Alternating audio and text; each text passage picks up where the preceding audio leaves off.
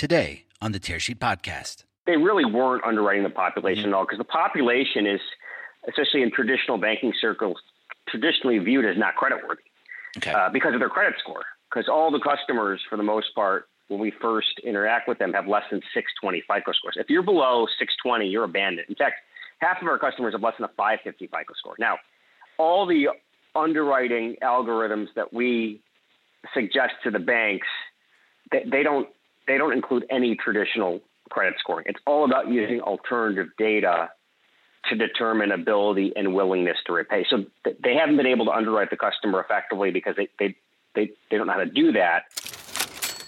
Welcome to the Tearsheet Podcast. I'm Tearsheet Editor in Chief, Zach Miller.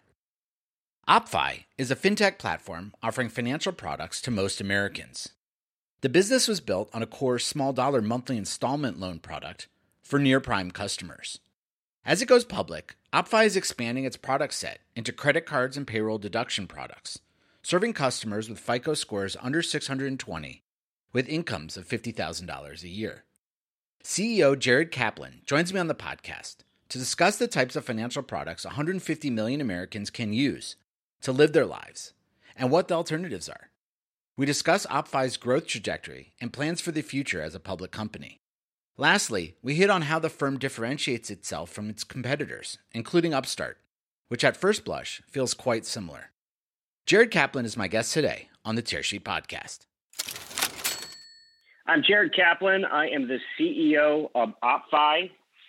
We are a financial technology platform that powers banks to provide credit access to the everyday consumer in this country, and we are building the premier digital financial services destination for this everyday consumer. Awesome. And I know it's a busy time for you. You have a lot going on, don't you? Yeah, uh, we're in the middle of, of the de-SPACing process uh, on top of, of, managing a rapidly growing profitable business and hiring a bunch of people and all the complexities complexities mm-hmm. of running a day to day business with uh, the, the the additional uh, reality of taking the company public. So it's been a crazy couple of months, but a lot of fun, and um, we're really excited about the future. Well, I guess looking back, uh, yeah, the decision to go that SPAC route, like, you have any insights to share? I guess from from that process. Yeah, yeah, t- t- t- totally. We um, before the pandemic, early 2020 the business was uh, really executing on all facets, and we started to look at a traditional IPO path. And we got some inbounds from the SPAC world. I was definitely not an expert. I had heard of SPACs in prior lives. But as we started to dig in, the pandemic hit, and uh, you know, shame on my CFO, he didn't have pandemic in the in the budget for 2020. So we how could he have been so short sighted? Yeah. I know. I give him a hard time all the time. So we uh, we dusted off the recession playbook. The business was founded in 2012. We had never been through a cycle. Right. Everyone had always asked us how the business would perform during a cycle, and we would point to all this this historical data, but we didn't have any data ourselves. So we uh, went into business stabilization mode. It took a good four months to figure out exactly what we had, and uh, we were uh, in, in, in very good shape. Um, I mean, we, we, we, it played out very counterintuitively than I think we had thought it would play out. Mm-hmm. But uh, coming out the other side, and with with consumer credit a lot stronger than um, a typical cycle would, uh, would, would typically have consumer credit perform, we started to uh, peek our heads up again, and uh, and then the SPAC world was just on on on you know ultra drive if you're a financial technology company that's growing rapidly and profitable. So we started to explore that more seriously and met with with many of the players. And then when we looked at it versus the traditional IPO path, it came to three different decision points. One was we thought it'd be a bit more expeditious, mm-hmm. uh, just a faster, more efficient process. Two is, and do you think we're building. Uh, well, that's probably the one thing I got wrong out of the three. uh, I think I think uh, it's faster to get to a, a, public announcement. Right. I think that uh, the, the the awkward or unique thing about the SPAC process, unlike a traditional IPO, you you, you announce it, you go on the road, you close it two weeks later. Here, you announce it, and it's four, five, six months later before you close it, and so it just creates a lot more time between when you're out there in the mm. uh, the public and, and when you actually get it closed, which I think is a distraction. But um, I think the other two pieces of the decision making process we, we got right, which is one is we were really able to tell the OppFi story. Uh, historically, the company had been uh, called OppLoans and was focused on a monoline credit access product. We had begun to transform the company to a well-rounded digital financial services platform called OppFi. and the SPAC process allows us to tell that story. It also accelerated the rebranding of the company. Mm-hmm. And then the third and most important piece of the partnership with, with, with our SPAC sponsor, FG New America, uh, it's led by Joe Moglia, who's the former CEO and, and, chairman of Ameritrade. He's also the ex head football coach of, of, Coastal Carolina football, which was a tremendous leadership uh, athletic story. And mm-hmm. we were very intrigued in partnering with Joe and his team. Uh, uh they have a terrific team. Uh, Larry Swets and Kyle Cerminara are, are seasoned public company investors, and we felt they gave us the guidance and the credibility to be a successful public company, especially in this space where uh, amplifying our voice is going to be so crucial to getting to the right answer for the customer. Partnering with someone like Joe, who's on CNBC and has tremendous respect and credibility with the public markets, I think was the differentiating factor. And so we uh, we ended up going with those guys, and it's been terrific. They've been outstanding to work work with, and, and looking forward to getting this thing closed in the next couple weeks, and then put our heads down and execute it. Yeah, well, well, good luck with that, and thanks for for sharing um, that process with us. Um, can we go back to something you said? You know, the the SPAC or the IPO process itself has, has, sort of made the rebranding better. Can we talk about the decision to move from the monoline product to sort of a diversified uh, services company?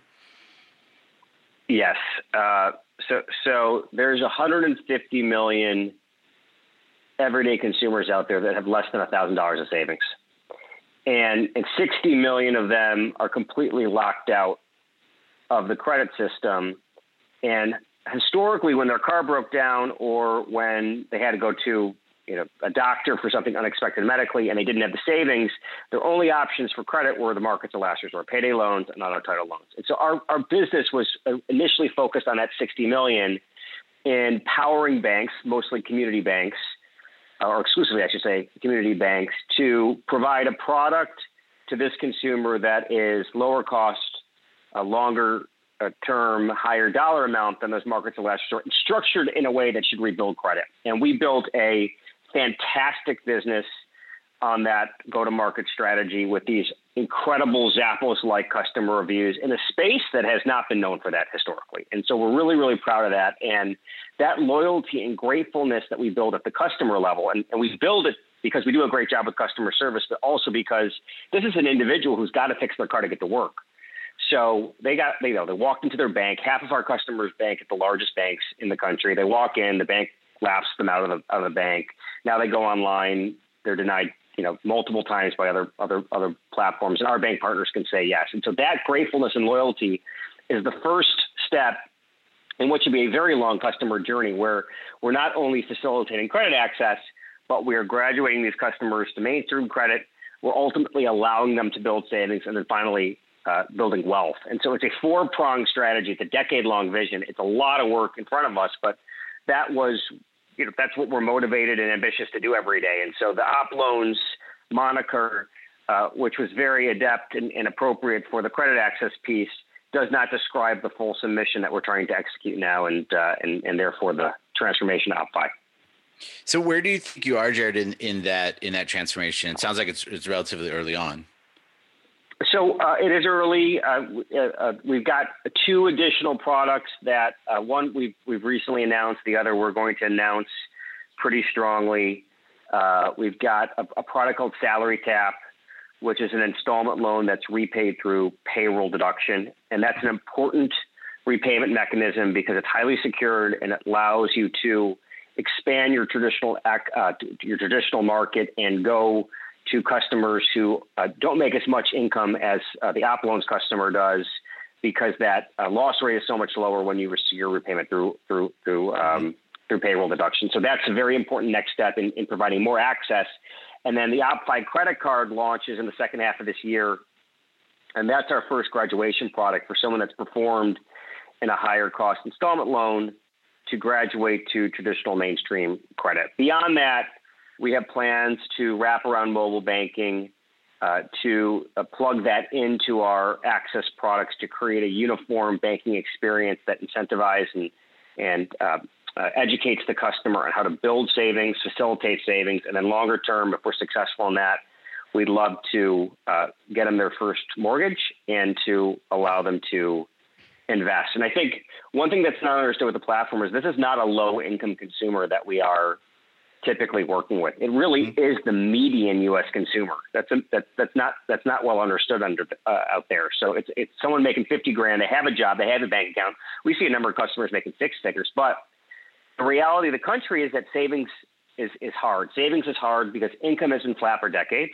Mm-hmm. And your traditional cost of living have been increasing. So housing and, and, and childcare and education and healthcare have all been going up. And so it's not necessarily a low income consumer that struggles to save. It's it's actually the vast majority of the country.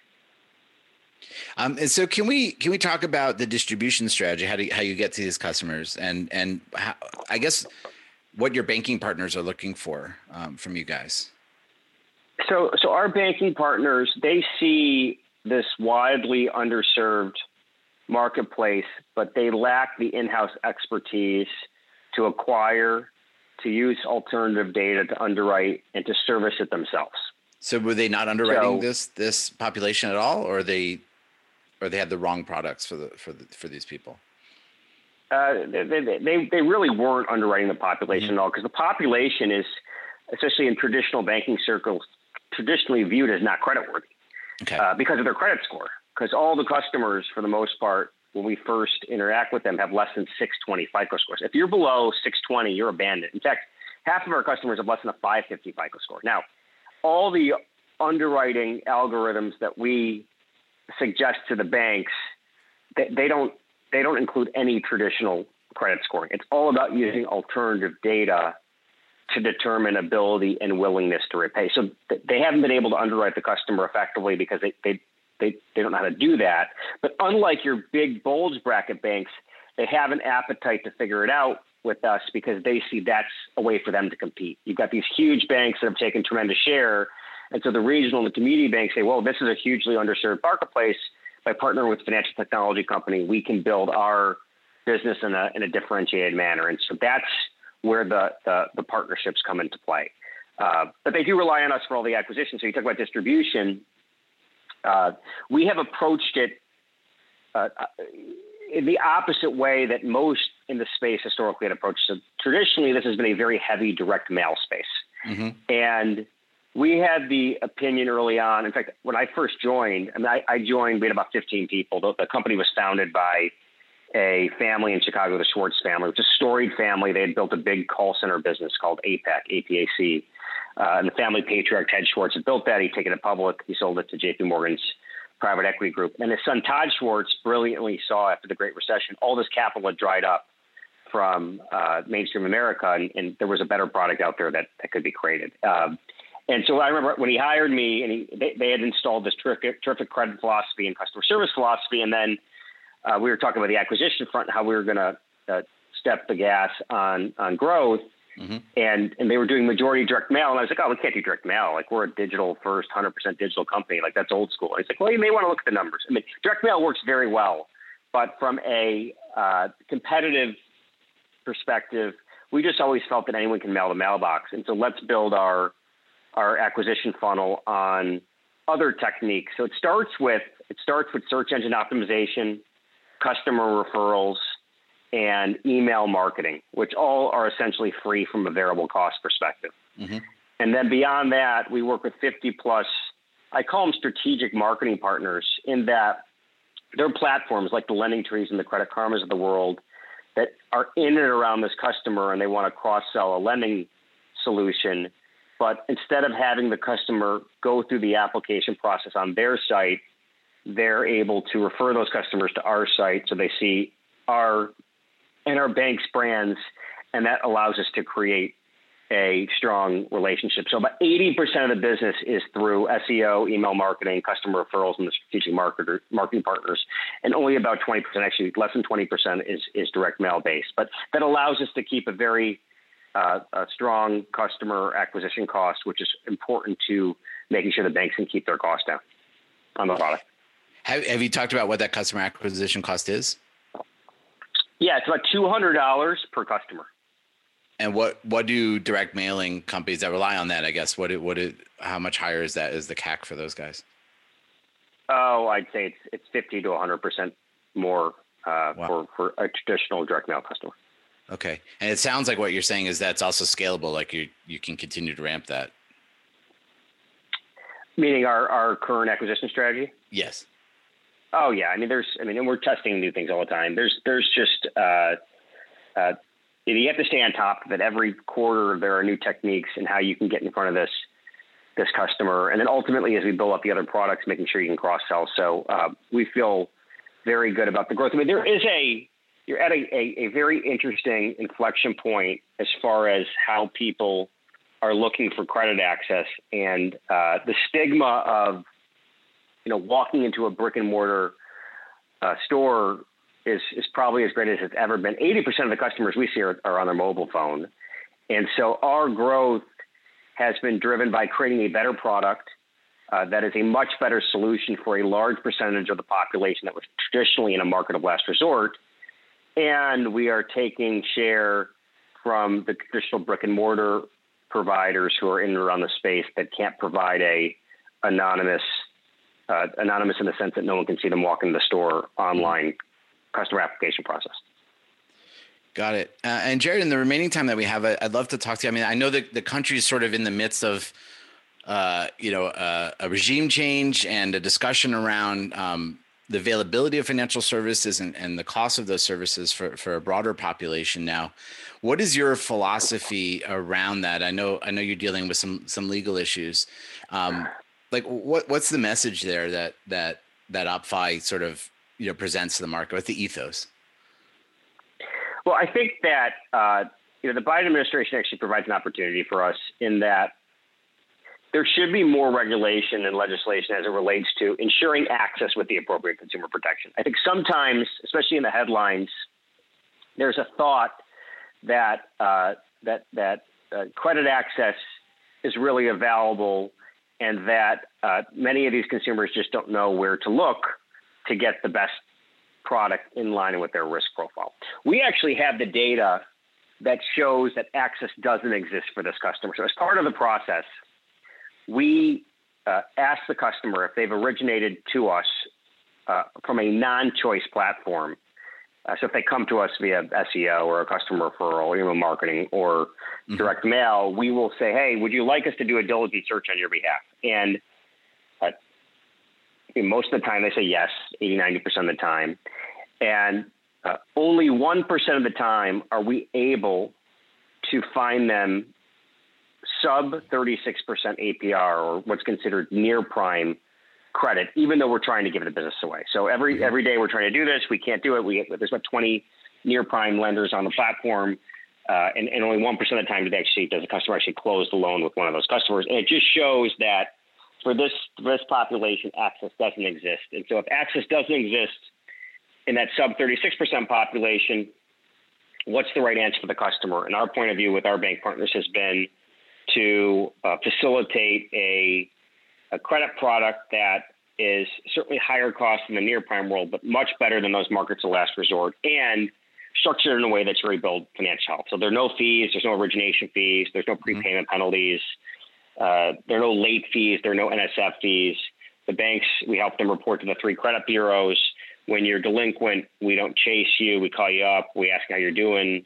Uh, we're not litigating to collect there's a, a, huge focus on ability to repay as part of the underwriting algorithms. And so uh, what that ends up resulting is these fantastic customer reviews online. I always tell people, like, do not believe a word I say, go see what they say. So help, if you're not a customer, you'll understand why someone is so grateful in this, in this particular situation. So, um, uh, when we, when we think about regulation and when we think about, uh, uh the new administration, it's all about using our data to educate and to get to the right answer so that customers have access, but they're also appropriately protected. And much like the Credit Card Act helped uh, create a, a clear sandbox for credit card companies, we think the same thing should exist in the small dollar space. And that is a much better way to ensure access with protection than what is sometimes discussed out there. Um, uh, rate caps is often uh, a conversation that's discussed. And, and, and, from our point of view, if you cap rates, the demand doesn't doesn't doesn't change, right? There, mm-hmm. there is insatiable demand for the products. People have money and they need access.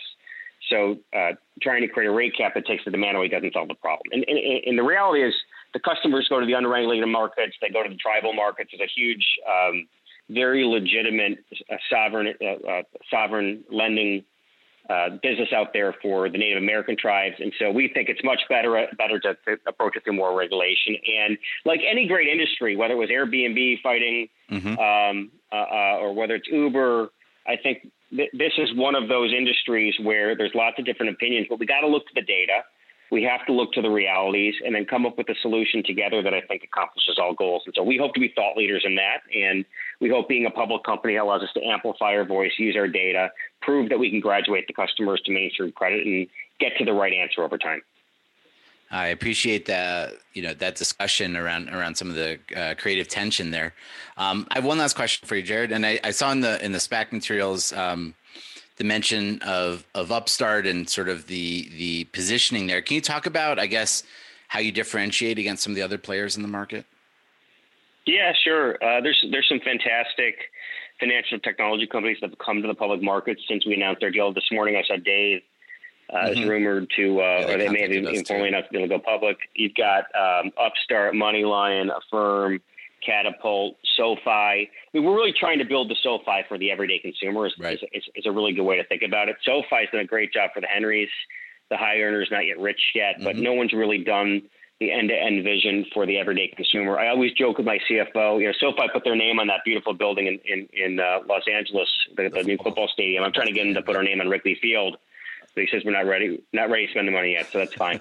I understand. We've been we've been GAAP profitable since 2015, so that that's. Well, I don't know if you should but, trust um, him since he missed the pandemic. So I don't know. Totally, man. I know. Uh, yeah, the um, yeah, the Upstart story is a super interesting story. They have uh, really crushed it in, in their public market debut. I have a lot of respect for what they're building. I look at our companies as incredibly similar in the delivery model. Uh, we share a bank partner. Right. We uh, our, our um, crown jewel is our decision engine, right? We you know talk about the one point almost 1.7 million loans that we've now facilitated. The um, uh, the fact that we have uh, over 14 million repayment events, over 7 billion data points, of which we're using best in class AI machine learning to continuously improve the algorithms so that we can open the credit box or, or encourage the banks to open the credit box. Ultimately, it's their decision whether they want to do so or not. Uh, to provide more and more access at the same or better loss rates. So all that looks similar. The differences are we're, we're focused on a uh, slightly less traditionally viewed creditworthy customer. So they're typically a high 600s FICO customer. We are mid 500s.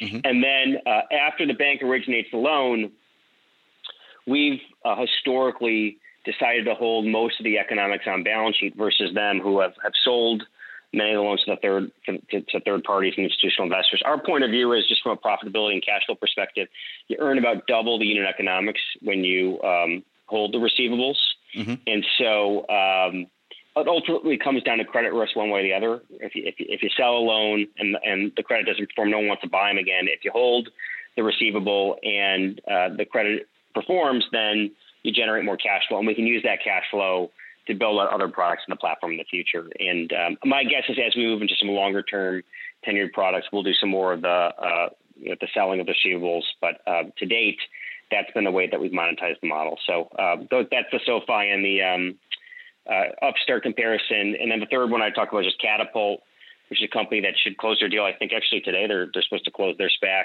uh, merger. They're focused on the point of sale space, so they're financing durable goods mm-hmm. at the point of sale for a very similar customer. And it's a space we haven't gotten directly to the point of sale yet, although it's a, obviously a hot uh, segment of the marketplace. Totally. That credit card, the OppFi credit card we're issuing, is going to be instant issuance wherever you are. And so it's our first indirect way of getting into point of sale. I think longer term, we'll look to um, to enter that marketplace. Uh, although it's a, a, slightly different need for the customer, because most most of the time today, our customers are looking for us to help them with something unexpected that is mm-hmm. more emergent in nature rather than a durable good. So uh, it's a very interesting landscape. I think uh, everyone's chasing it from different angles. I, I, even look in the credit access space. You've got Square that's piloting a small dollar loan through Cash App. You've got uh, you know, Chime and the other neo banks trying to figure out lending to this market. There's a race to round out the product suite, but um, I think our uh, our platform, our approach, our, our history of execution gives us a great chance to be in the hunt. It's a massive market. There'll probably be multiple winners, but you know we're competitive. We want to win it. So and and the customer will determine who wins it, right? Totally. they've got they get to make the decision. So if we can provide the greatest value prop. I think we got a really good shot here. Jared Kaplan, thanks for joining us on the Tearsheet podcast today. Thanks so much for having us. Really enjoyed it.